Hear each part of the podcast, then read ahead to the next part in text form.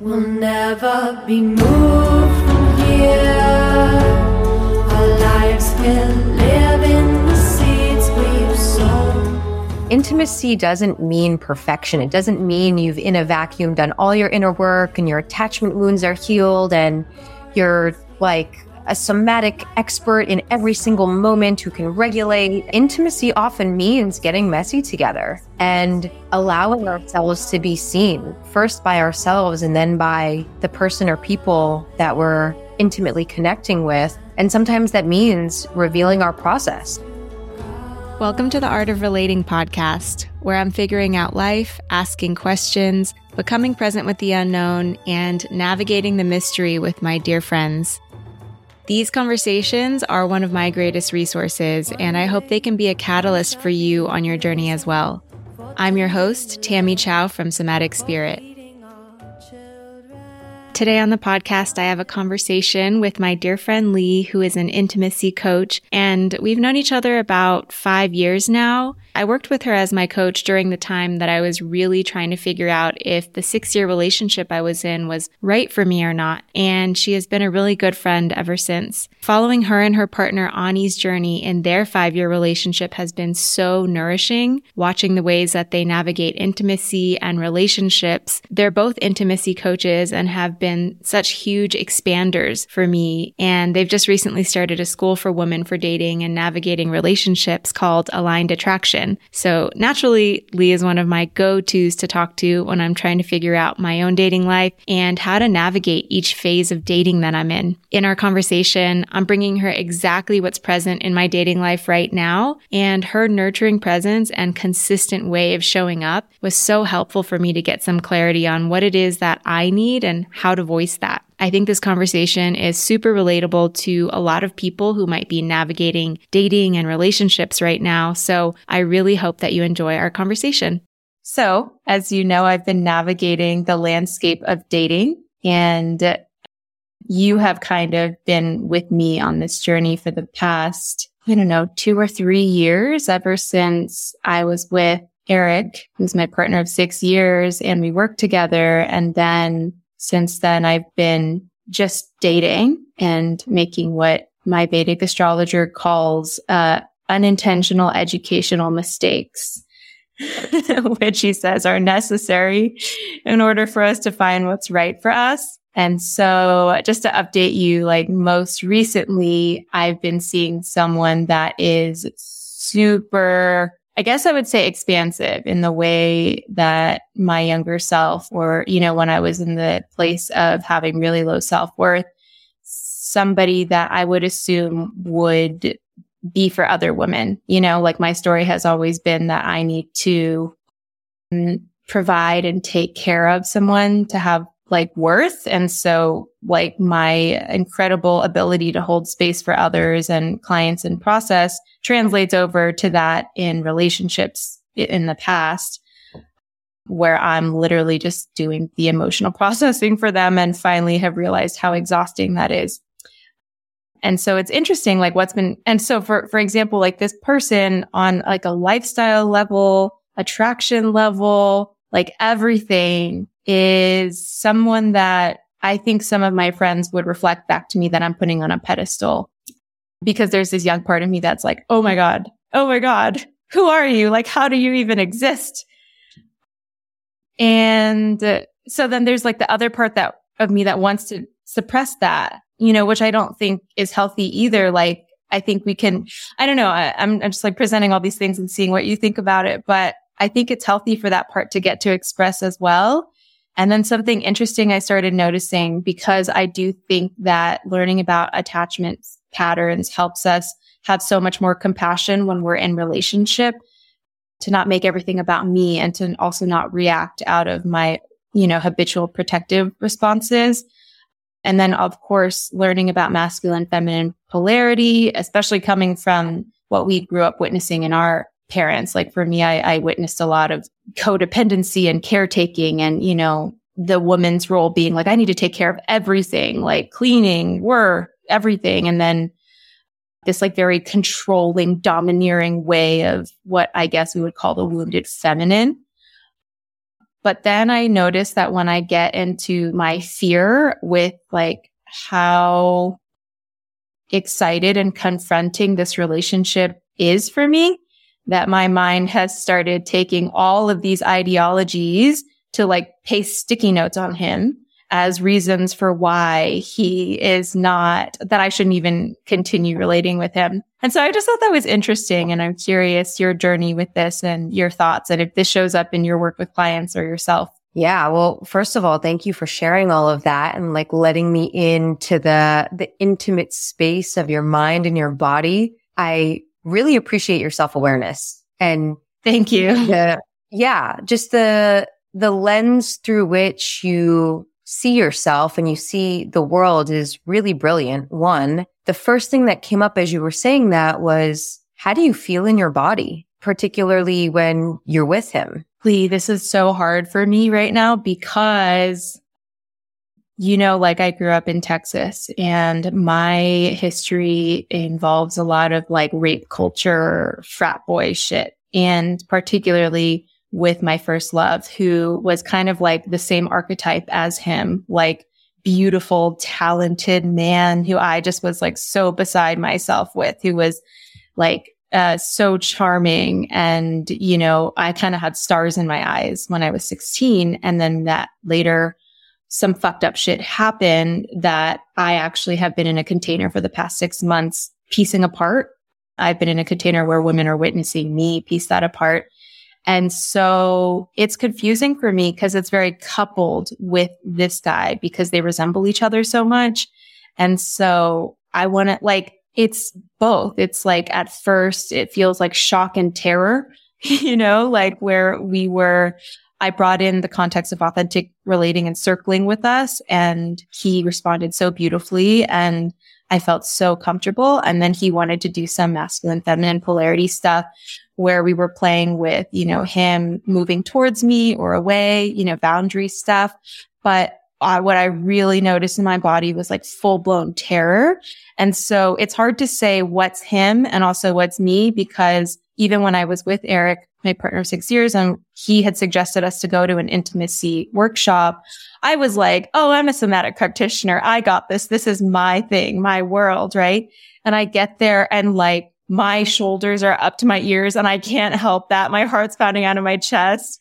And like they had, you know, whoever is across from you, like give the other person some touch that you, they think you need. Somebody put their hands on my shoulders and they were like, relax, like chill out. It's okay. and so I know this about myself is that there's like visceral intimacy fears based on survival stuff. So it's not to, this is where it gets complicated because I feel like it's not as easy to be like, how do I feel with him? And, you know, I've had that question from women like, or, or people warning me about like, trust your body. If you don't feel safe with him, then you know. But I'm like, okay, yes, but also there's trauma involved.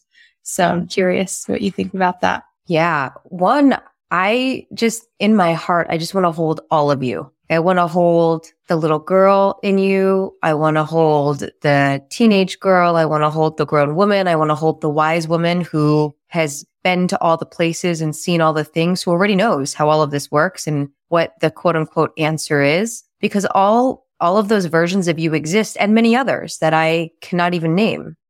Mm-hmm. And so Thank you.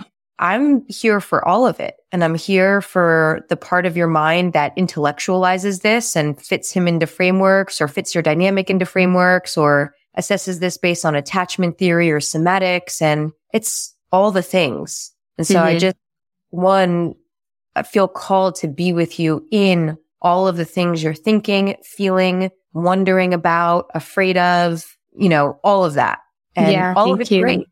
All of it's awesome. All of it has its place. All of it is valid and worthy. And in my opinion, I don't know if there's anything to do, at least in mm. this particular moment. There's nothing to figure out or solve. Lee, this was what you told me three years ago and I hated you for it. It's the best fucking advice anybody ever told me. I hate it. I know because the, the conditioned, I don't know, for me, it's like the conditioned, presentable, smart, straight A Asian woman wants to figure it all out and perform and then earn love based on good performance. And the mind fuck of it all is that we don't have to do any of that to be inherently worthy. We just are. And I'm not saying that because I feel this way all the time. There are plenty of moments where I need to be reminded that I'm worthy and that I don't have to prove myself. And I will pass that sentiment along in that as we even check out the possibility of that as the truth, we open space inside of our minds and inside of our bodies to relax and surrender. And that could be relaxing into fear. It could be relaxing into anxiety. It could be relaxing into, you know, excitedness or uh, contentment. And so the the thing that I, uh, you know, I hear very similar things with many of the women that I work with. And the only thing there ever is to do in the present moment is just be with what's here and acknowledge what's here. And in that acknowledgement and being present with, which is sometimes really hard, it's, I find that it's equally as hard sometimes to be with what feels hard as it is to be with what feels really good. Yeah. They can both feel really challenging and our window of tolerance for both is sometimes very limited when we haven't practiced being present with what's here. So that is a starting yes. point. I think is a great place to start. So there's two things that come up for me when you say that. One is the good girl rhetoric of like, I think one of the shameful voices in the sphere is like probably like everybody's collective wounded feminine mom who has instilled in us that if we make the wrong move, we're fucked. And I think that's what perpetuates this inability to stay with what's present. Right. And, and it's reflected to us. And, you know, like in my attachment training, it was interesting to learn that most of our best girlfriends usually kind of repeat back to us whatever we are projecting or whatever because they do it out of love and support. I've done it. You know, I'm always like have my best friends back because in a way it's like getting to be with her with what's present. And also I have amazing friends that I really trust who can also be like, and here's another perspective that I'm offering you, right? Which I've really grown to value. But in the attachment training, it's like, yeah, most people's friends will validate their experience. And actually, as practitioners, we sometimes actually need to, what do you call it? Uh, not convince, but support them moving towards the relationship instead of away from it, because that's actually the expansion that needs to happen. And that's like what you're saying with opening to the good, which is so real. Like I the receiving part of it. I mean, I just feel like there's not enough of this on the internet about how hard it is to actually open to good. And I talk about it all the time with, ple- you know, pleasure and resourcing and everything. But like the other day, I really, it felt like a shock of trying to take him in or like my new reality of where I am, you know, doing my mission being in the place that I love, being in the home that I've created, now possibly receiving this partner that I may have been asking for for a while. And, you know, I'm open to whatever comes from it, but it felt like pain and it felt like terror. And I know that somebody may be like, Oh my God, what horrible problems to have. Right. And I feel like that voice is also what doesn't allow us to open up to the good but I was like, my eyes are open. My chest is like, uh, it's like hard to breathe. Like it actually, it's, it's like work to actually titrate into allowing that. And that's just how it is for you right now. Right. That's it. There, there is no good thing about that or bad thing about that or right thing or wrong thing or it's not entitled. It's not less than anything. It just, that is what is in your mind and body at this particular moment. And that's subject to change in two minutes from now. Who knows? And the more that we can be with what's here and own it, which is a, a download that I, uh, something that someone shared with me the other day. They were like, just own where you're at. Even if you don't like it, own it and, and create the capacity internally to own it, which uh, that's a whole other conversation. But I'm know that I'm here with you and like in this moment as you're sharing, like, wow, it feels really challenging to even receive the goodness. I feel you. I've experienced my own set of sensations and thoughts and emotions and resistance to goodness. And that's a part of our collective conditioning as well. So here we are doing the courageous work of working through it and being with it and having conversations about it and feeling through it. And that's what I imagine is required to be able to receive and feel more goodness, which is what most of us want. I'm curious if you'd be willing to share some of your experience with this with Ani and, you know, cause you've been in relationship for how long? Almost five years. Wow. Yeah. I mean, I'm just so curious if this still comes up for you, opening up to goodness and trust with him, even after five years. Like, I don't know what comes up for you in this conversation, speaking to your own experience. Yeah. It, things still come up for me. I, there mm-hmm. is this idea that so many of us have that as soon as we get the guy, we're going to figure it out. It's going to be good. No more issues. That's the end of the end of the road. Then the party begins. And the party does begin, but so does a lot of inner work. And because in relationship, as so many of us know, that's when this stuff comes up. That is when we have a mirror on the other side to reflect back to us the things that we love about ourselves and the things that we feel ashamed of or the things that feel challenging for us to see. And so in the beginning of my relationship for the first few years, I vehemently resisted goodness. And for a lot of that, I was blissfully unaware that I was sabotaging the relationship. Can you give me examples of what that is? Yeah. So in the most common example, I would start conflict out of thin air. Like there wouldn't a genuine reason to be arguing about something, but I would either catch a mood or I'd, I'd get into a, an emotional state or I'd find fault in something he was doing. And then I wouldn't address it. I wouldn't address the stories and narratives that I was creating in my mind about him and how he's the bad guy and the perpetrator. And he always does this and he never does this. And this is how it's going to be. And so I, I, for a little while, I let these stories amass. I didn't address them. I didn't take responsibility for them. I pointed the finger at him. I blamed him. I made him the perpetrator. I made myself the victim and I started conflict. Mm-hmm. And you would start conflict that wasn't about the stories. Like it would be just not attached. It was definitely about the stories. The, it came, the, the conflict came because I already had a narrative loop running in my head that he's the bad guy or that he always finds fault in what I do, that he's too hard on me, that he's just like my mother. Surprise. Mm, yeah. That he never acknowledges me, that he doesn't appreciate me, blah, blah, blah. Do you have one memory, a story that you could tell to really illustrate this dynamic? The, the one, this is not a singular moment, but this was the pattern because I, of course, attracted someone that reminds me of my mother, where I had a lot of unresolved wounds upon coming into the relationship. I attracted someone who has uh, a very perceptive and sometimes critical eye. And again, this is my subjective interpretation. This might not even be the truth about him. However, at those points in our relationship, the story that I had in my head was he's always finding fault in me and what I'm doing. I'm always to blame. I'm the problem here. I'm the reason things go sideways and he's always going to point the finger at me. And so because I already had this subconscious narrative from childhood that I'm bad and I'm wrong and I'm not good enough and I'm not worthy, I was finding ways to confirm that narrative through his actions as an adult. Mm-hmm. And of course, it had nothing to do with him. It had everything to do with my childhood, but I was taking that felt sense experience and those ideas about myself and projecting it onto him and then making him the problem and making him the reason why I feel bad about myself. Right. And so what would it look like to have taken responsibility and addressed them? Because sometimes isn't it true that he may be being a little bit more critical than is helpful?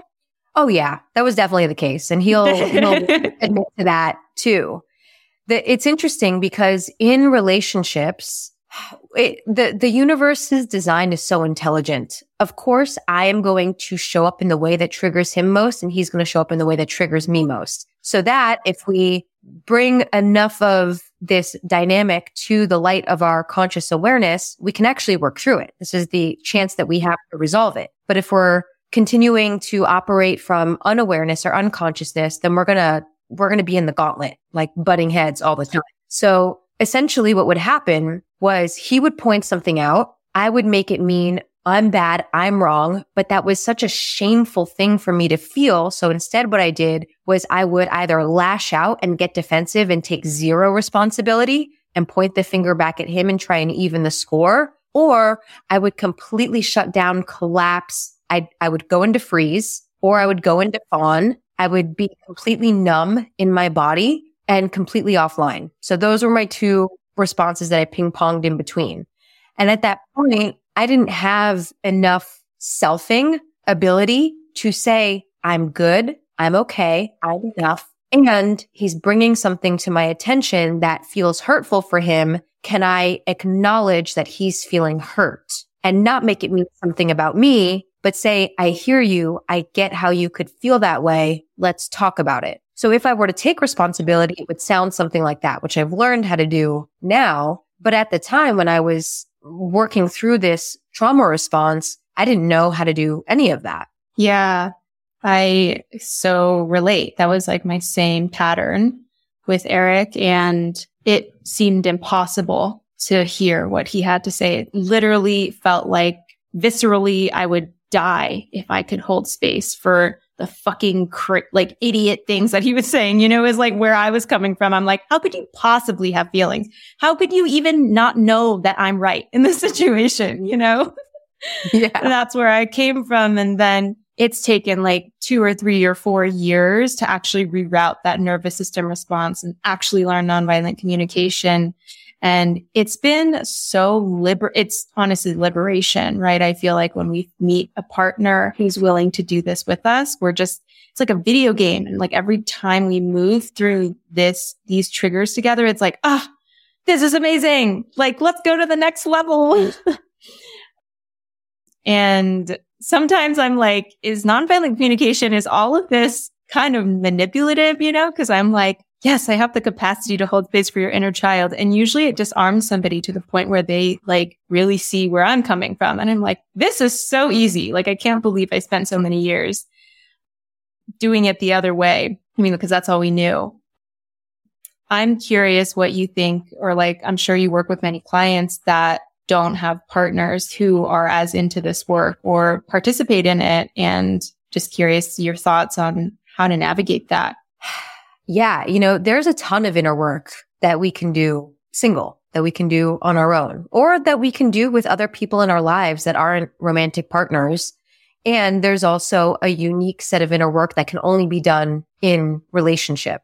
So one of the things that I share with my clients, most of whom are single and wish to attract the love of their life and create a healthy, thriving relationship is treat yourself the way you would want your partner to treat you and become that partner to yourself. And this, this involves a lot of really slowing down and becoming present with the invisible things that happen in our minds. So it could be something as simple as when you have a blemish on your face, do you sit in the mirror and criticize yourself and pick at it? Or do you say, baby girl, you're beautiful no matter what. You don't even need makeup.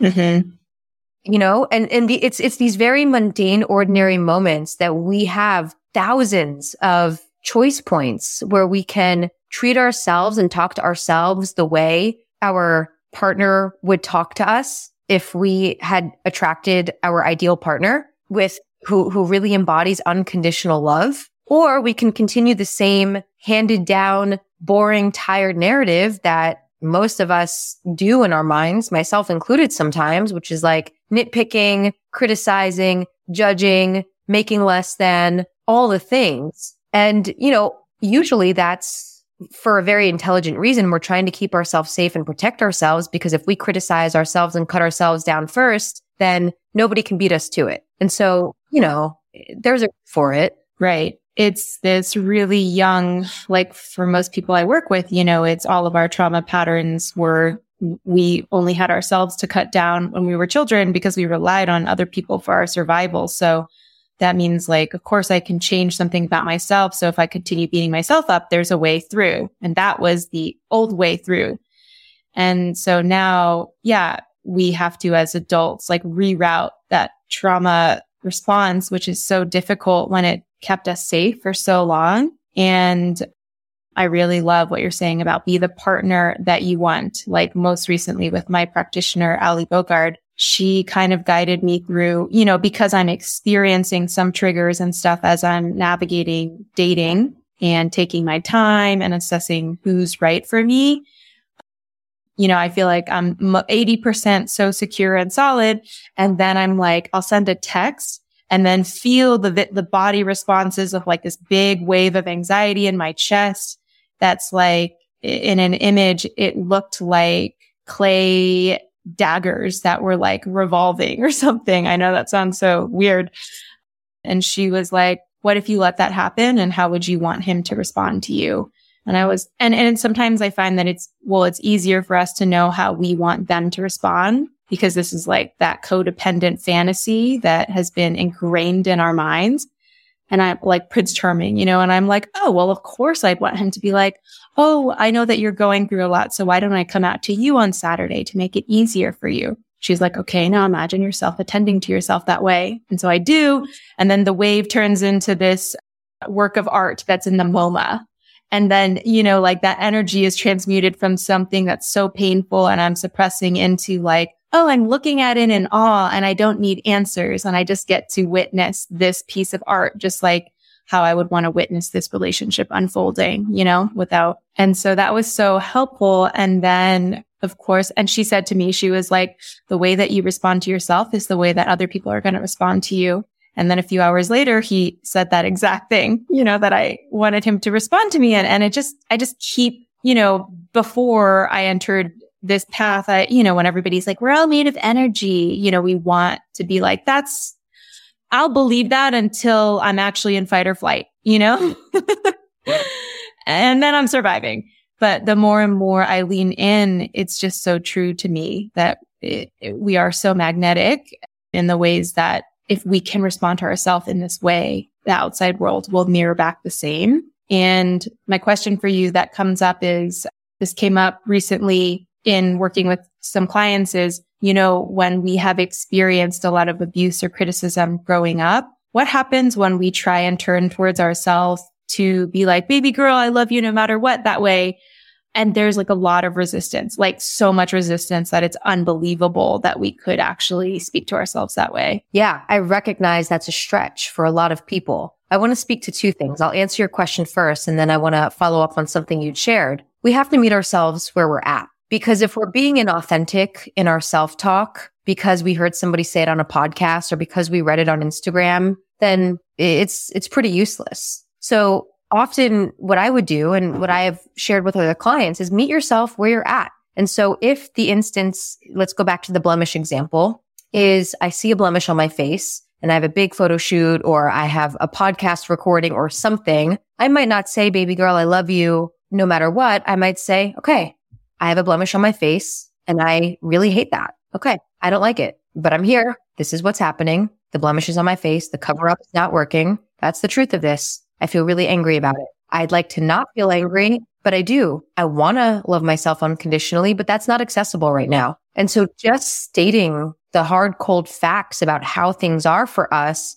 can often be just the validation and the acknowledgement that we need that doesn't make it go away, doesn't necessarily make us feel better, but we level with ourselves, like human to human. We're like, okay, I see you. I'm here. I got you. Real talk. You don't like this. It's here. We're going to, the show is going to go on anyway. And we can tend to this in whatever way we see fit. Yeah. It's like what the inner child needed from the adult, you know, that was literally just like, I'm here. Your experience is valid. Yeah. And that might be it. And that's awesome.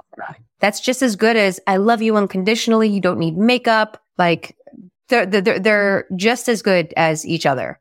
The other thing I wanted to speak to that you had shared was the energetic work you were doing.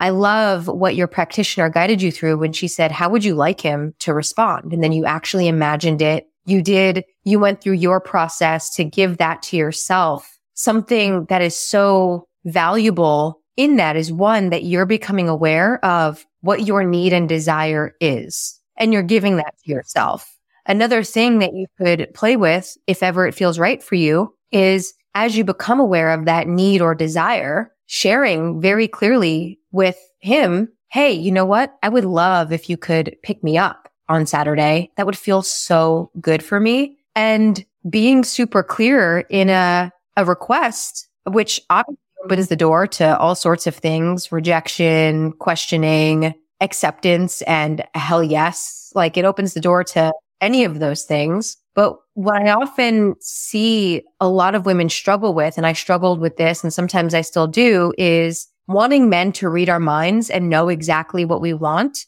And then sometimes that happens. A lot of times it doesn't. And then us feeling disappointed and continuing to compound the narrative that we're not worthy. He doesn't know us. This isn't right. Our needs don't matter when we could simply be in the beautiful, inquisitive process of what do I need? What do I desire? Is that something I can make a request for without attachment as to whether or not he can meet that need simply for the sake of my expression and getting to practice what it's like to own that need and to communicate it as a bid for intimacy and connection. Yeah, definitely. Thousand percent. This is like, I think the one step that you talked about in my container when you were teaching Awakening the Wild Woman when like talking about masculine feminine polarity. And we have that like nurturing mother part that's there to tend to the inner child and be like, Hey, baby, I got you. You know, the unwavering presence of the masculine that's like, you know, holding the container. And then at some point that I think what you said was the penetrative masculine that's like, okay, now we take action to change our outcome. And that I think is a lot of the sticking point for a lot of what I find women's issues, including myself. Literally, when you said, one more thing you can do is say, is request this. You saw my eyes get big. I'm like, oh, fuck, you know, because it means I can be abandoned. I can be seen as needy. I, he can decide that I'm too much. Right. And, but of course, at the end of the day, it's like, unless I courageously do that, I'm not gonna be able, I'm not actually doing the steps to be met in the emotional way that I'm looking for from a partner. Yeah. And I mean, this is just a matter of semantics, but he can't decide shit. He could think you're too much and he could tell you, Tammy, you're too much. He could, he could flat out say that. But him saying that and him thinking that and that being the objective truth of the world and of your reality and existence are two completely different things. So the, the real juice here, and I'm preaching to the choir is you continuing to affirm that you're not too much, that your needs matter, that they are important and that you are worthy regardless of whether or not he meets your request. Period. End of story. And how he responds is, you know, his own thing. Right. Just to give it some practical context right now, for example, we've probably been seeing each other on and off for the past four or five months. And either I'm traveling or he's traveling or I have work or he has work or he's sick. so we've seen each other probably every two or three weeks. So the, so it seems like a long amount of time, but the cadence has been slow, which actually I've really appreciated. It's forced me to be with my own responses where, you know, the last relationship I had, I rushed straight in. And what happened was I offloaded all of my work onto the relation, you know, like it, it was just like a clusterfuck of like, let's all process this together. And now with this, it's like the universe is forcing me to have this titrated and titrated means for anybody listening, like slow and tolerable experience of we see each other. I have an amazing time. And then afterwards, I experience all of these fears and responses that my mind makes up, that my body makes up. And I'm forced to be with them on my own, with my practitioners, with my friends and what my practitioner Ali Bar- Bogard calls getting sober, you know, instead of putting casting all my projections on him. So that's been really nice. And now that I'm in this place of like, I do, I am finding that I do want a life partner. I want somebody to create with. I want somebody to be part of my life. And I'm figuring out what that looks like for me. It's like right now the cadence feels fine, but there's part of me that's like, wants to label him as avoidant or not caring enough or not committing enough time. And this should be a red flag. You know what I mean? Even though the last relationship, it was like total love bombing and that didn't work out well either. So I'm just curious, like at what point is because what you're saying about making that request for my needs helps me not fall into the trap of just being the cool girl that has no needs. And then suddenly one day I'm like, why aren't we married with kids? And then that's the major rupture. yeah. Well, my, my question to you would be, what do you really desire in this situation? As far as like the frequency with which you see each other, what you desire to ha- happen next? It's strange because I feel like my intention after my six year relationship was to be able to take my time and date several people, possibly at the same time to try out different flavors and see what works for me and what doesn't. But in my experience, it's not like I just have like a platter of opportunities all at once, you know, especially living in a small town. And so then that comes to head with then all the fears and, and, and questions around timeline, like literally biologically, right? That's forced into all of us as women as well. And yeah, like when it's, it's, this is the confusing part. It's like, when am I not doing myself a service by continuing to quote unquote remain open, even though there aren't, there isn't anybody else I'm dating right now? You know, am I being the avoidant one by not leaning into the intimacy that's right here in front of me? Which, like, to be honest, I'm the one that's really not leaning in for this request because there's part of me that's like, well, I should be keeping my options open and dating around. So then I'm also like not asking for my needs to be met in more consistency. And I also understand his schedule because I also am, am an entrepreneur and I'm busy myself. It's so funny because when you ask me this, you can see how I just like dance around the question, what are my needs? Yeah. And I mean, you came to that, that conclusion on your own. So I, I mean, now that you're aware, what, what are your needs? Well, I want to, I do want to have like a stable relationship, a secure relationship where I don't have to dance around the feeling that I do desire secure secure relationship with a team, team like vision of possibly having a family and being able to collaborate in both our earth missions as well as, you know, our businesses, you know, like our material life together.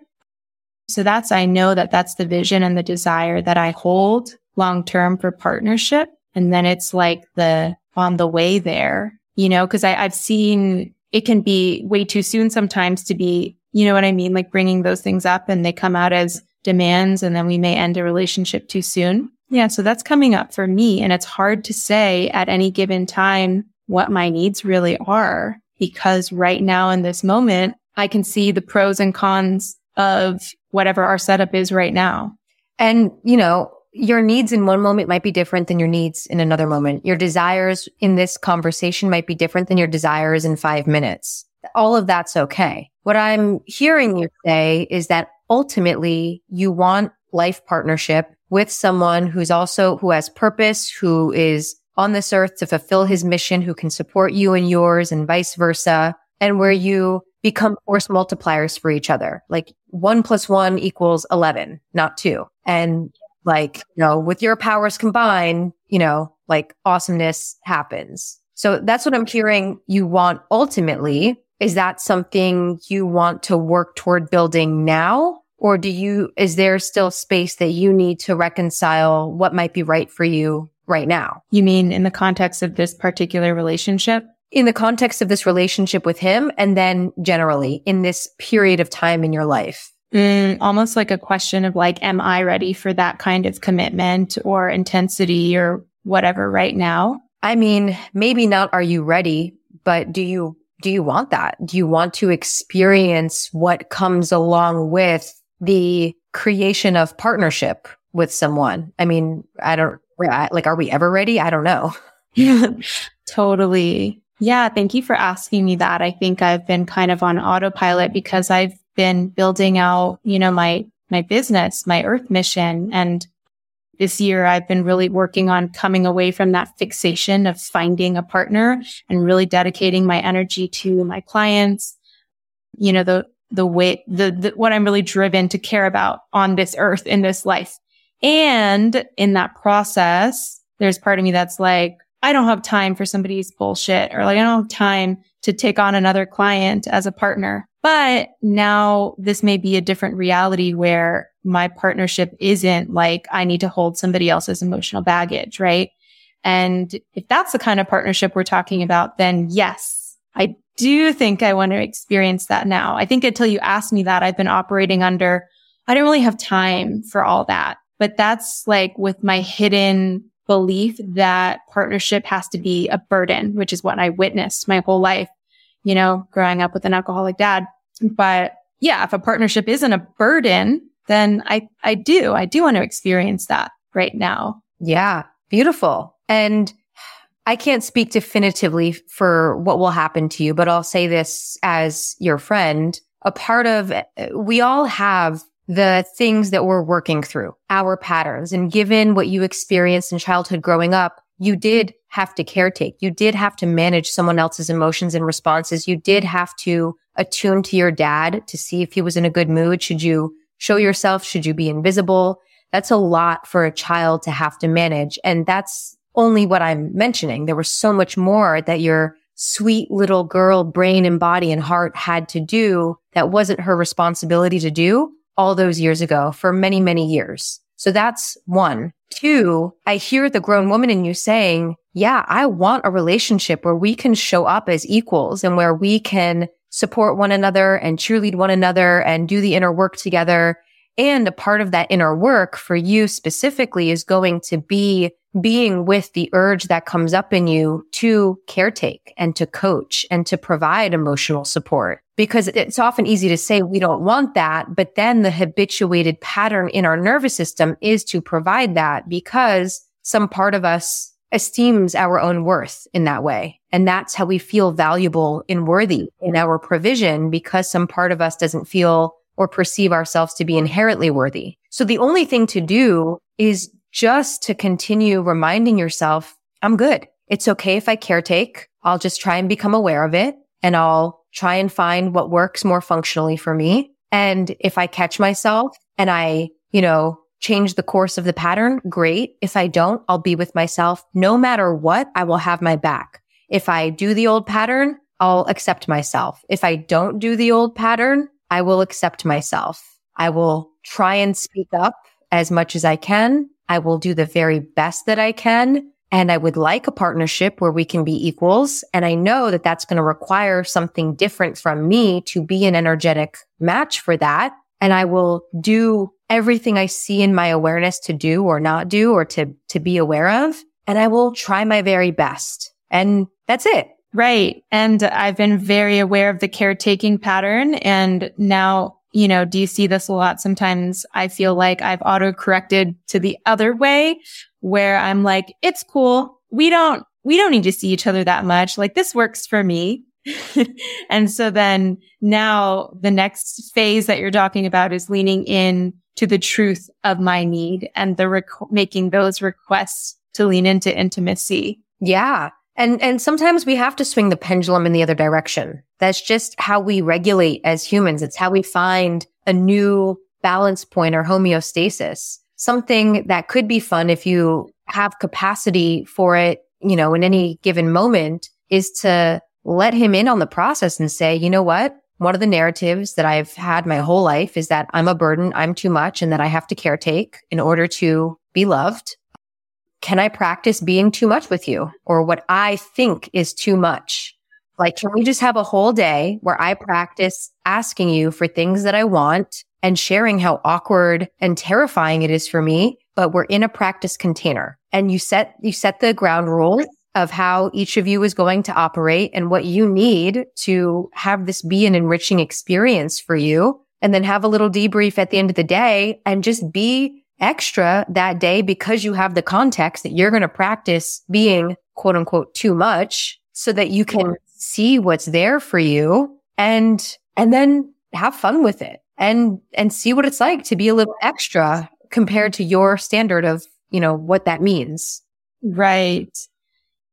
I feel like whenever I'm doing this work and literally right when you said that my eyes bulged again, like my heart jumped into my throat and I'm like, ah!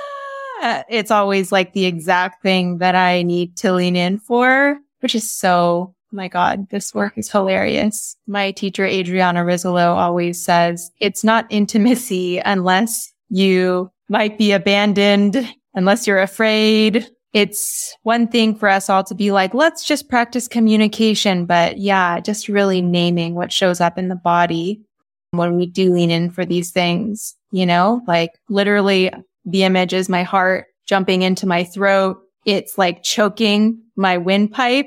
Uh, and then, like you said, just being able to be right here with that and be like, it's okay that you're experiencing this. Like, here I am. This is what's happening right now. I love that suggestion. Yeah, that's beautiful of like inviting somebody in to create a container to be with what's here so that I'm not just holding it all alone and almost playing like some chess game by myself, you know, afraid of like moving and stepping on a landmine is kind of normally how it feels when we're just trying to navigate relationships one sidedly. Yeah. And, you know, to your teacher's point, intimacy doesn't mean perfection. It doesn't mean you've in a vacuum done all your inner work and your attachment wounds are healed and you're like a somatic expert in every single moment who can regulate and, you know, whatever. Some intimacy often means getting messy together and allowing ourselves to be seen first by ourselves and then by the, the person or people that we're intimately connecting with. And sometimes that means revealing our process and taking on the state that is authentic for us in that moment. Yeah revealing the process because that's just something that we never learned growing up and we're expected to like basically make a finished beautiful product project and be like, hello, here I am. Here's me, you know?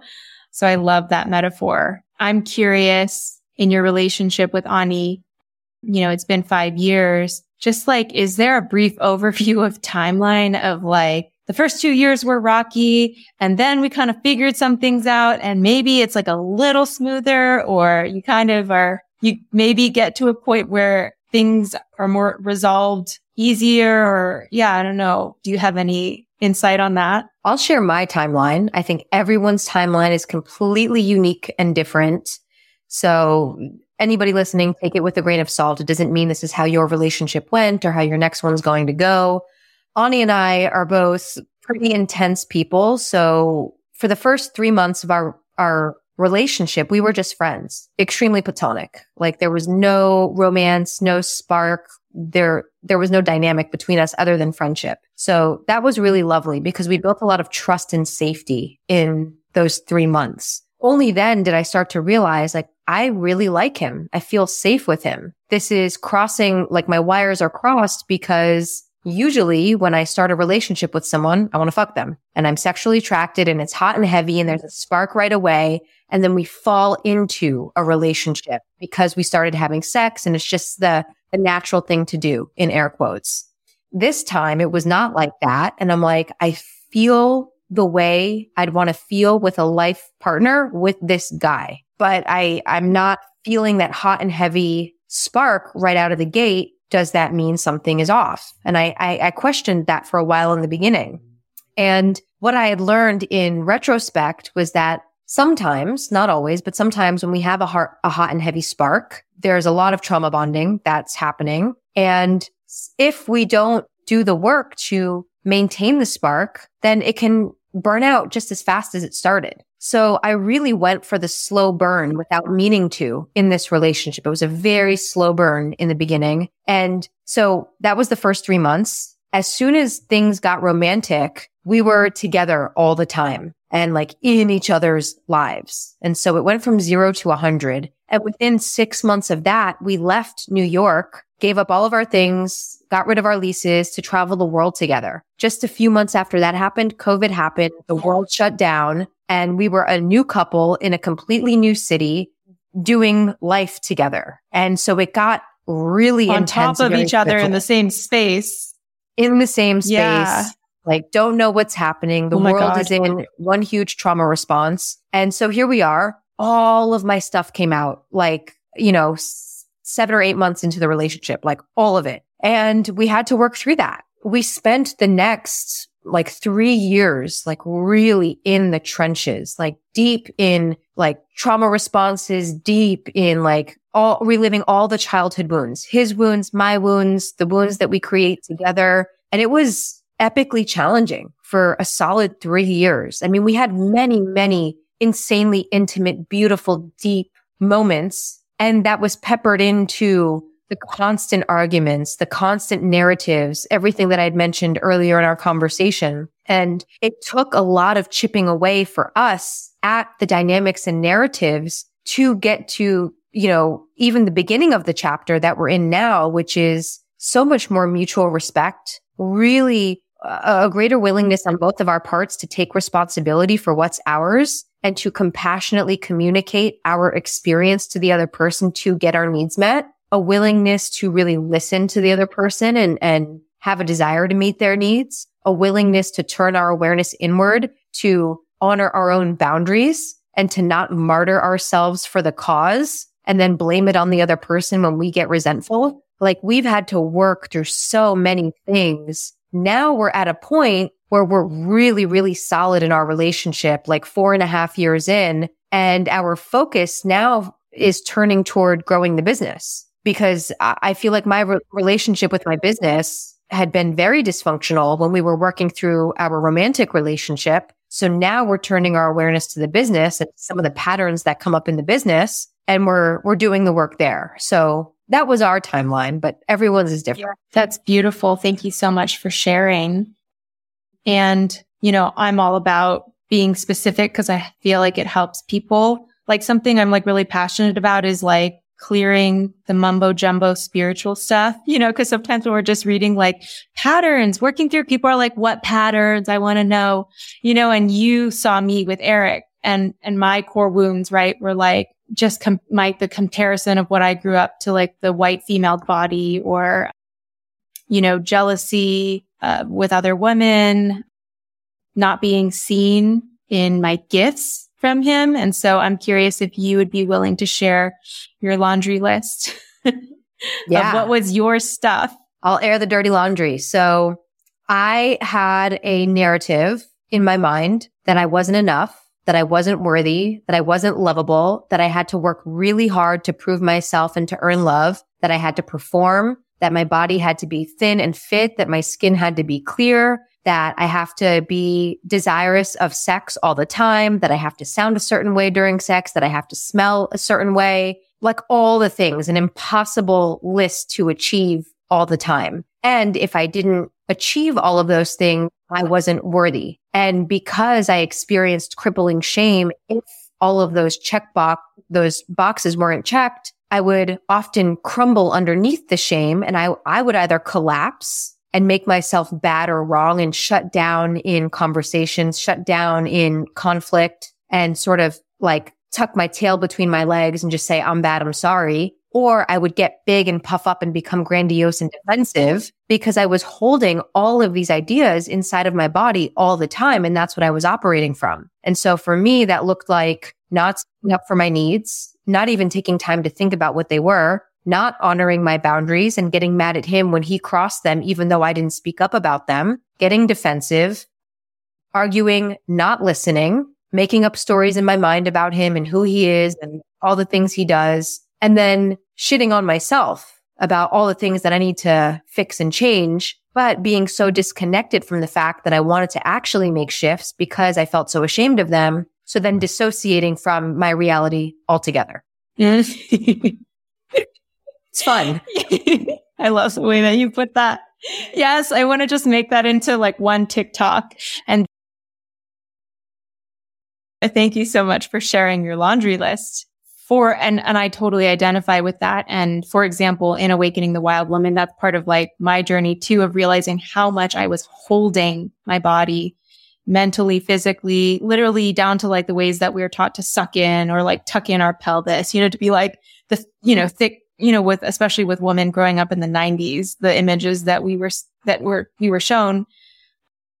And it's like, that's actually a physical toll of like how much you're energetically holding in. And so I so relate to that. And I'm curious, was there ever like, for example, if your skin was bad or if you felt like you weren't skinny enough that day, was that something, how would, that come out? Like, would that literally come out at him for in ways that's like, you're not attracted to me? Or was it like that one to one? Sometimes it would be like that. I, I didn't often blame him for not being attracted to me, but I would start to, my posture, my shoulders would start to slump forward. My, my voice would get smaller. I would make my needs really small. I would be very short in conversation. I wouldn't be open and expressive and affectionate the way I like to be. I would immediately internalize anything he said that could have been completely unrelated as I'm bad or wrong. And so then I would either collapse and like profusely apologize or I would get defensive. So often the response to that internalized narrative was something completely different than like, you're not attracted to me.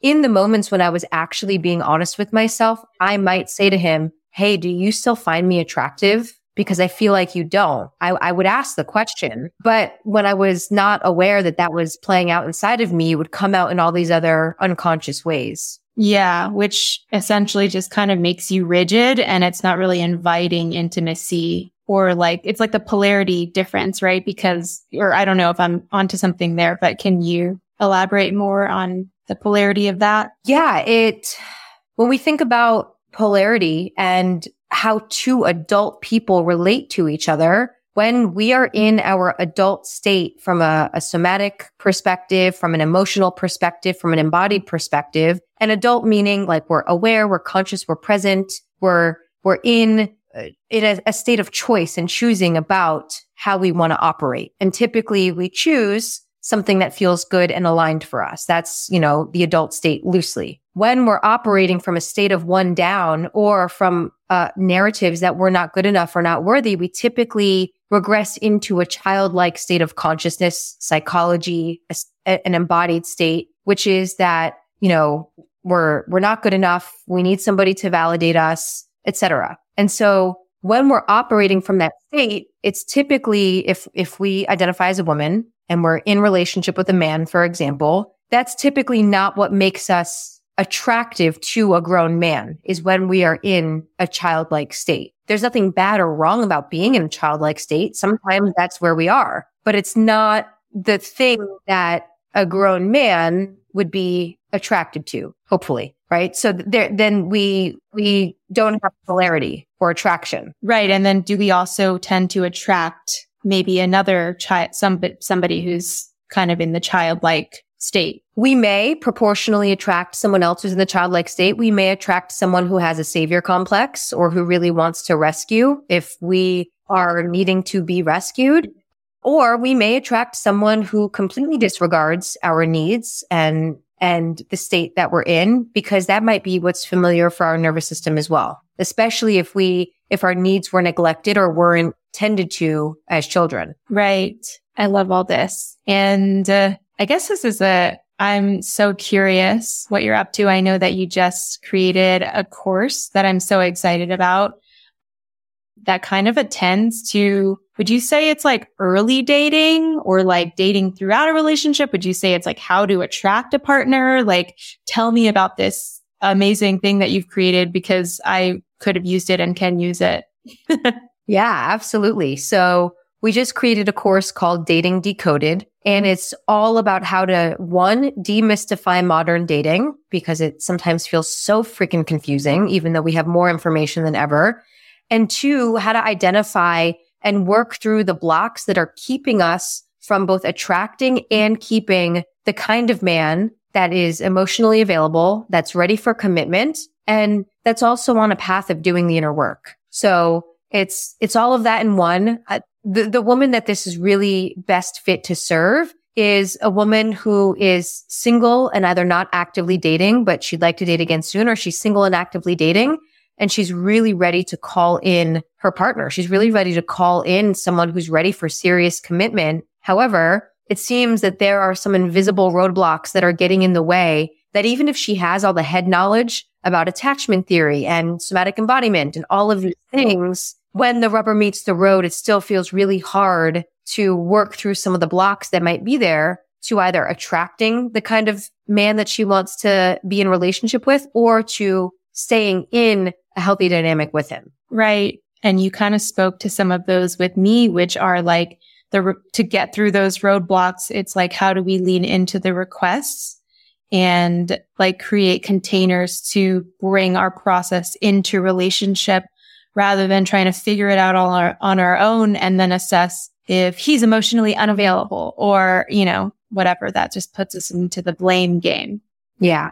I love that. Would you say in general, I've heard this around, I don't know if it's, you know, I know that there's so many truths, but there's something that floated around a while ago that I kind of resonated with. But do you feel like in general, women, there's like some polarity thing where we, we are like the, the invitation into emotional intimacy, kind of like, I think what I heard was that like a woman is really connected to God because, you know, our womb is in sync with the rhythms of the moon and we bring life onto earth. And so in some way, part of our divine divinity is inviting the masculine into this kind of emotional intimacy.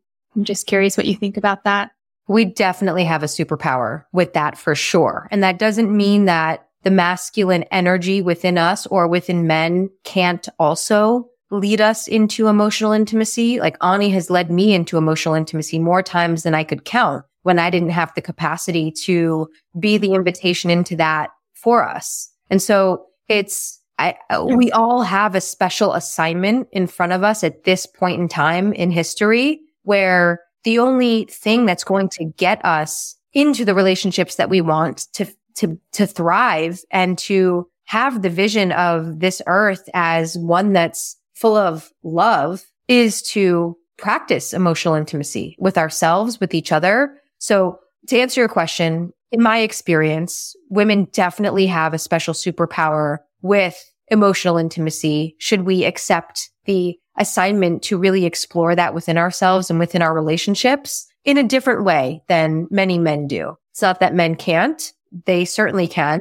And there's something about our journey as women and in our feminine energy that allows us to go really, really deep into our own emotional states in a way that most men weren't conditioned into or weren't taught how to do because we're still coming out of the paradigm where men have to be tough and boys shouldn't cry and all of that. So, but, but I think that we all finding some sort of equilibrium right now. Yeah. I totally feel that. It's like finding that ground where, yes, we're not completely caretaking, but at the same time, not expecting that men don't have emotions and that we also don't have something to teach about that, you know?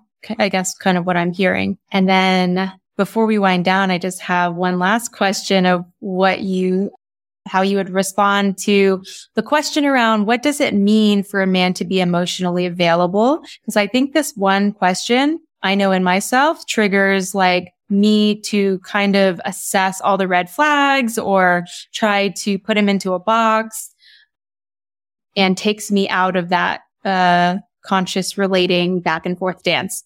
But what does it mean for a man to be emotionally available? I love that question. That's such a good question. And note that this is not a definitive definition. The first thing that, that comes up for me when you ask that is, is he willing to be there? Like, is he willing to be there in the conversation? It might be that unique conversation that's happening in that moment, but I also mean the macro conversation of the relationship or of the dating dynamic. Does he show a willingness to share where he's at? Does he show a willingness to be curious about where you're at? Does he have a willingness to confront the challenging moments and even say things like, Hey, this feels really hard for me to talk about. Or to even admit, Hey, I haven't thought about that yet. I don't know how I feel. Can I get back to you? Or, Hey, I don't want to talk about that. There's something in me that's really resistant right now. And I see that I'm wanting to push you away. And again, that that statement denotes a high level of self awareness, but is there just a general willingness for, on behalf of the man to have the conversations that would allow for deeper emotional intimacy? Sometimes the conversations feel good. Sometimes they don't feel good, but is he willing? Totally. I love that. Right. And it's so different from where I found myself getting tripped up in my six year relationship where the only thing I was taught to assess emotional availability is like, Hey, are you ready for commitment? Do you see a life for us together? And then us getting stuck in that conversation because he's like, I don't know. But on my part, it's not like I even knew how to have the other conversations of how are you, like, what's present in your body? Like, hold, how can I hold space for your process right now? So I love kind of teasing apart that nuance in this really highly charged question. Thank you.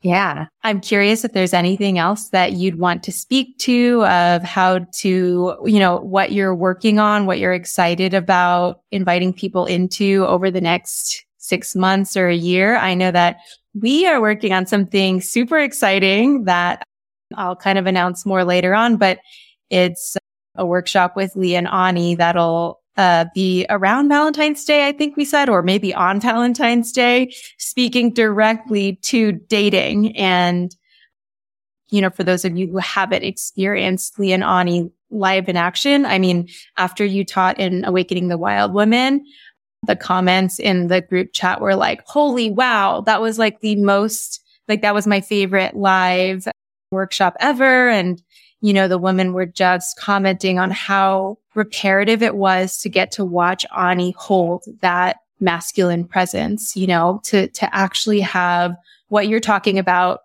almost like the felt sense of what it feels like to have an emotionally available man there, simply to just attune and to be with. And so I'm really excited about offering that to my community and it's going to be free. But other than that, I want to see Lee if you have anything else you want to speak to. Yeah, I'm really, really excited to be with your community again for that workshop. So can't wait for that. Right now, I'm so excited. Like my heart is charged up around dating decoded, which is the course that I just shared about and the community that that course comes with a lifelong community so that you can be in community with other women who are walking this path, who are actively doing the inner work to say, okay, what do I want? What do I need? How do I create it? Can I have support with that? So I'm, I'm so jazzed about that. We're actually about to launch the course. It's at datingdecodedcourse.com. And gosh, I've just been pouring my heart into that and to a few other courses as well that are soon to be released. But that's what we've been working on. And then really just sharing this work, being in live workshops with other practitioners like you and for our community. And that has been like such a, a, a wild labor of love for me in, in the past few months. Yeah. Oh my gosh. I love that. I love the idea of community, just sharing our experiences with other women. That's really what I feel like is the medicine right now of just sharing our experiences because all of them are so different. So excited for what you're creating. And I think it's so needed right now. So I'm so grateful to get to get some of your medicine today as usual. Ah, thank you. It's such a pleasure being here with you as always. Thank you so much, Lee. Thank you so much for tuning into this episode. Lee and Ani are going to be hosting a free workshop for my community on Valentine's Day called Becoming Magnetic. It's a workshop for those of you single women who are ready to find your forever person, attract your man, or attract the love of your life. And you can sign up to join in the link section of my Instagram profile. Just look for the link that says Becoming Magnetic. I'm so looking forward to the workshop myself, and I can't wait to meet you guys. So sign up for my email list for announcements or follow me on Instagram, and I'll be putting more info out there. I'll see you next time on The Art of Relating. My brother live in a jungle concrete like a belly gone to rumbling. Only wants a taste of the sky. Wind and fire set in the seeds for the son of his son to come with him one day. Taste the roots he was born from. Passing the story how all hands came together as one.